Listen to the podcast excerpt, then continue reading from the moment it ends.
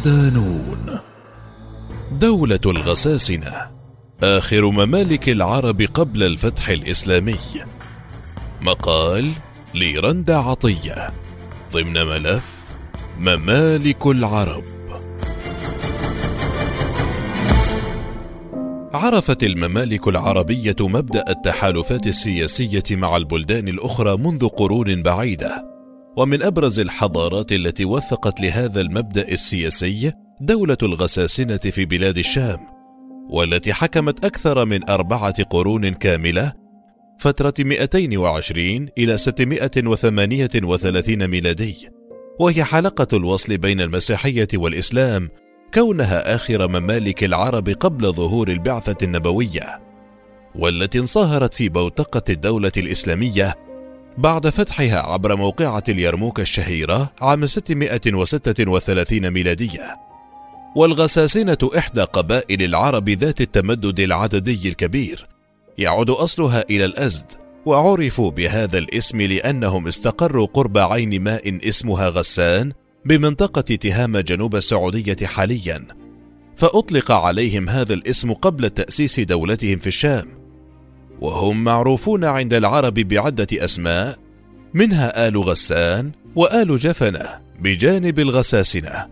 وامتدت سلطة هذه المملكة حتى وصلت إلى جنوب سوريا وفلسطين والأردن ما بين الجولان واليرموك. وهو ما وثقه المؤرخ أبو الحسن المسعودي حين قال عن دولتهم كانت ديار ملوك غسان في اليرموك والجولان وغيرهما بين غوطة دمشق وأعمالها ومنهم من نزل الأردن. ومن ثم يقال إن ملوك الغساسنة حكموا حوران والبلقاء والغوطة. وقد اتخذوا من الجابية في الجولان قاعدة سلطتهم ومعسكرهم الرئيسي. ومن جلق بالقرب من دمشق مركزا استراتيجيا لهم. نشأة الغساسنة. يذهب المؤرخون إلى أن الإرهاصات الأولى لنشأة دولة الغساسنة كانت في أواخر القرن الثاني للميلاد. حين هاجر أبناء قبيلة أزد أصل الغساسنة من اليمن إثر فيضان سيل العرم حيث خرجوا تحت قيادة شيخهم وزعيمهم عمرو مازيقياء قاصدين بلاد الشام المستقرة نسبيا وفي طريقهم أتوا بلاد عك إحدى بلاد اليمن فطلبوا من ملكها سملق ابن حباب أن يستقروا بها بعض الوقت للراحة فأذن لهم. وبعد فترة توفي زعيم الغساسنة واستخلفه ولده ثعلبة بن عمرو غير أن حربا نشبت بينهم بسبب مقتل ملك عك وهنا تفرق الأزد. وأطلق عليهم حينها بني مزيقيا كناية عن تمزقهم في البلاد. كما قال محمد الكلبي سمي مزيقيا حين مزقهم الله عز وجل وهو قوله تعالى ومزقناهم كل ممزق. ثم توجهوا فيما بعد إلى غور السراء بجنوب السعودية وشمال اليمن بيشا ونجران في الوقت الحالي. ونزلت طائفة منهم بالقرب من معين ماء يعرف بغسان فنسبوا إليه. ومن أبرز القبائل التي نزلت بالقرب من هذا المعين خزاعة والأوس والخزرج وآل جفنة وآل عمرو بن مازن بن الأزد. ومن ذلك الوقت أطلق عليهم الغساسنة. أقام الغساسنة حول البئر فترة ليست بالطويلة، ثم تقدموا نحو مكة شمالا، وهناك افترقوا إلى قسمين، خزاعة التي اختارت أن تقيم في مكة، فيما أكمل أهل جفنة وبطون من مازن بن الأزد ناحية بلاد الشام الجنوبية، وهناك نزلوا بأرض كانت مملكة لعرب اسمهم الضجاعمة، فدخلوا في قتال معهم حتى أزاحوهم وأقاموا مكانهم. واختلف المؤرخون حول هوية زعيم الغساسنة الذي أطاح بالضجاعمة. فبحسب ابن الكلبي فإنه ثعلبة بن عمرو بن مجالد بن معاوية بن عمرو بن عدي بن عمرو بن مازن بن الأزد. وعند حمزة الأصفهاني فهو جفنة بن عمرو. لتبدأ دولة الغساسنة في ترسيخ أركان حكمها في هذا المكان. المؤرخ العراقي جواد علي في موسوعته المفصل في تاريخ العرب قبل الإسلام. يرى أنه من الصعب التحقق من رواية هجرة الغساسنة بسبب سيل العرم وهدم سد مأرب لافتا أنه لم يحدد أهل الأخبار زمان حدوث هذا السيل. كما أنه ليس سيلا واحدا ليتم اعتباره مبدأ لتاريخ هجرة الأزد من اليمن إلى الشمال. ومن ثم إن تحديد وقت وصول الغساسنة إلى بلاد الشام يفتقد للدقة إلى حد ما. وعن سبب تسمية الغساسنة بآل جفنة يقول المؤرخ العراقي فلانتسابهم إلى جد أعلى يدعونه جفن بن عمرو مزقياء بن عامر أو إلى جفنة قبيلة من غسان من اليمن. ويذكر ابن دريد أن جفنة إما من الجفنة المعروفة أو من الجفن وهو الكرم وجفن السيف وجفن الإنسان ويذكر أن المثل المشهور بين الناس وعند جهينة الخبر اليقين هو خطأ تقوله العامة وأن صوابه وعند جفينة الخبر اليقين. ويشير المؤرخ محمد بيومي مهران في كتابه دراسات في تاريخ العرب إلى قلة المصادر التاريخية التي توثق تاريخ دولة الغساسنة. وفقدان كثير منها الموضوعية التاريخية التي يمكن الاعتماد عليها مرجعا ذلك لعدة أسباب. منها اولا اختلاط أخبار الغساسنة بالقبائل العربية التي سبقتهم إلى سوريا وكانت خاضعة لحكم الرومان. ثانيا التزام المؤرخين الذين تناولوا أخبار الغساسنة بالناحية الأدبية وإهمال تاريخهم السياسي. ثالثا التشابه في الأسماء بين حارث ومنذر ونعمان والاختلاف حول عدد ملوك الدولة وهو ما يدل على ما يحيط بأسرة آل جفنة من غموض على حد قوله. التحالف البيزنطي تعد دولة الغساسنة من أوائل الممالك التي شكلت تحالفات سياسية مع البلدان الأخرى، وهو ما تمثل في تحالفها مع الدولة البيزنطية الرومان، والتي كانت أحد قطبي العالم في ذلك الوقت مع دولة الفرس، وقد تم هذا التحالف وفق أرضية براغماتية بحتة حيث المصالح المشتركة التي يسعى كل طرف للحصول عليها من خلال تلك الشراكة. المؤرخ عبد اللطيف طيباوي في كتابه محاضرات في تاريخ العرب والإسلام يستعرض بداية العلاقة بين الدولتين الغساسنة والروم، فيقول إن منطقة شبه الجزيرة العربية عموما تحولت إلى مسرح كبير للأحداث السياسية والاقتصادية منذ انهيار سد مأرب ثم حدوث سيل العرم. فبعد أفول نجم تدمر واضمحلال دولة حمير اضطرت القبائل للهجرة بحثا عن أرض جديدة. وهنا نشبت النزاعات والصراعات بين القبائل العربية المتنازعة في البحث عن موطئ أقدام لها. وفي تلك الأجواء نشطت الجريمة والغزوات ما هدد دولتي الفرس والروم على حد سواء فحاول تدشين حصون لهما على أطراف الصحراء لتحميهما من غارات قبائل البدو والأعراب. إلا أن تلك الحصون وحدها لم تكن كافية وكان لابد من البحث عن قبيلة قوية أو دولة فتية للتحالف معها بحيث تكون داعمة في مواجهة تلك الغزوات. وهنا لجأ الروم إلى قبائل من الغساسنة للتحالف معها لتكون حصنا لهم فيما اتجه الفرس إلى المناذرة للهدف ذاته. وقد أسفرت تلك السياسة التي انتهجتها الإمبراطوريتان القديمتان بيزنطة وفارس دوام الحرب بين دولتي المناذرة والغساسنة رغم أنهما أبناء عمومة.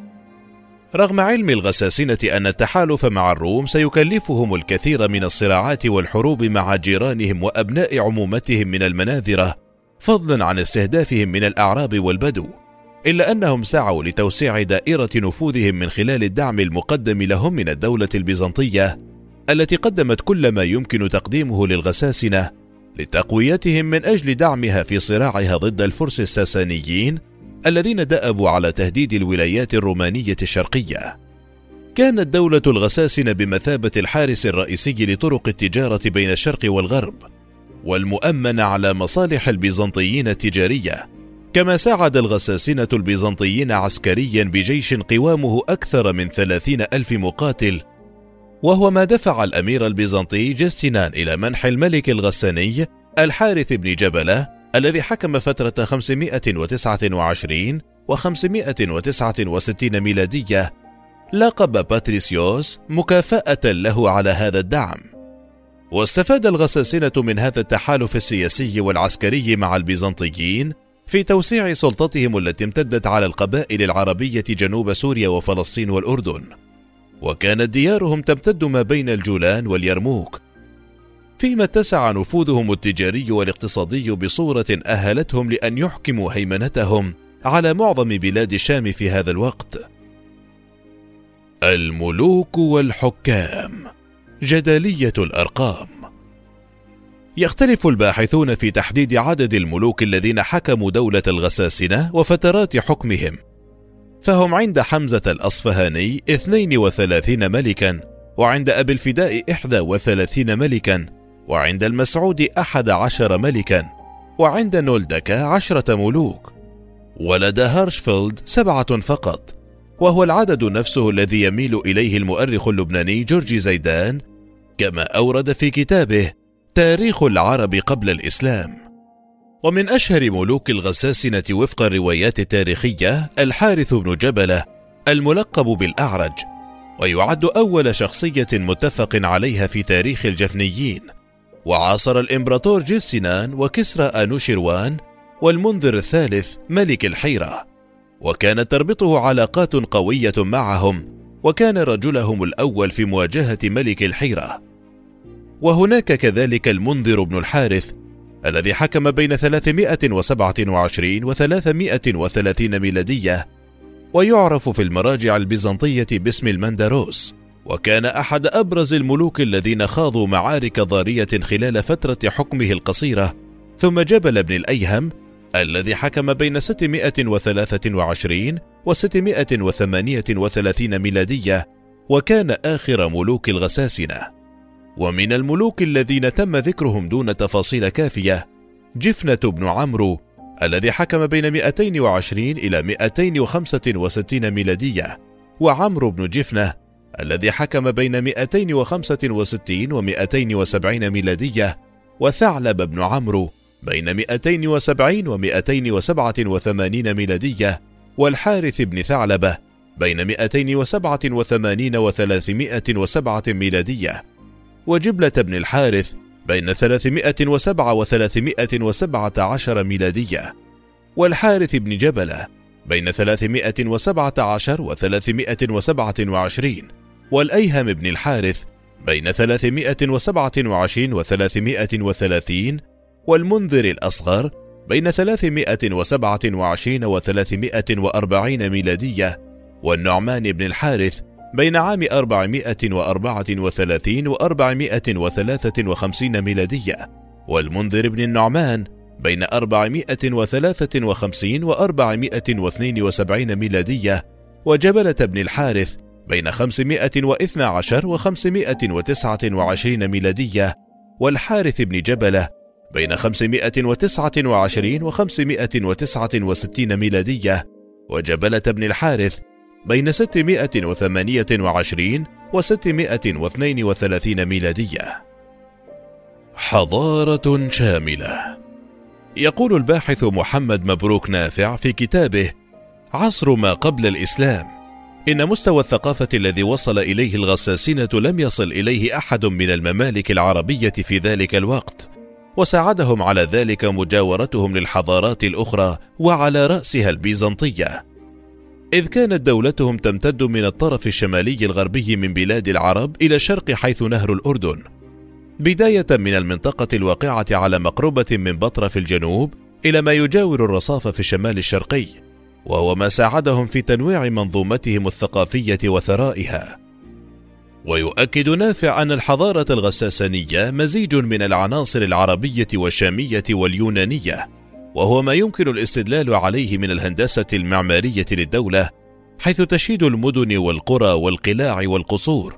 ومن أشهر القصور التي بنوها القصر الأبيض والقلعة الزرقاء وقصر المشتى بجانب عدة أقواس وحمامات وقناطر ومسارح وكنائس كاشفا أن السفوح الشرقية والجنوبية لحوران الغسانية كانت عامرة بما يقرب من 300 مدينة وقرية. ومن مظاهر الحضارة في بلاد الغساسنة الاهتمام بالغناء والموسيقى والشعر، كما كانوا يقتنون الجوار الروميات ولديهم مغنون من بابل واليونان، وكانوا يضربون العود والقوافي فيما قرب ملوكهم الشعراء وأولوهم الرعاية والاهتمام. وقد مدحهم الشاعر حسان بن ثابت قبل أن يصبح شاعر النبي عليه السلام فيما بعد. كان الغساسنة يدينون بالنصرانية لكنها كانت على المذهب المنوفستي الذي كان شائعا في بلاد الشام في ذلك الوقت والذي عرف فيما بعد باسم المذهب اليعقوبي نسبة إلى يعقوب البرادعي الرهوي، أما لغتهم الرسمية فكانت العربية بجوار بعض اللغات الأخرى كالآرامية.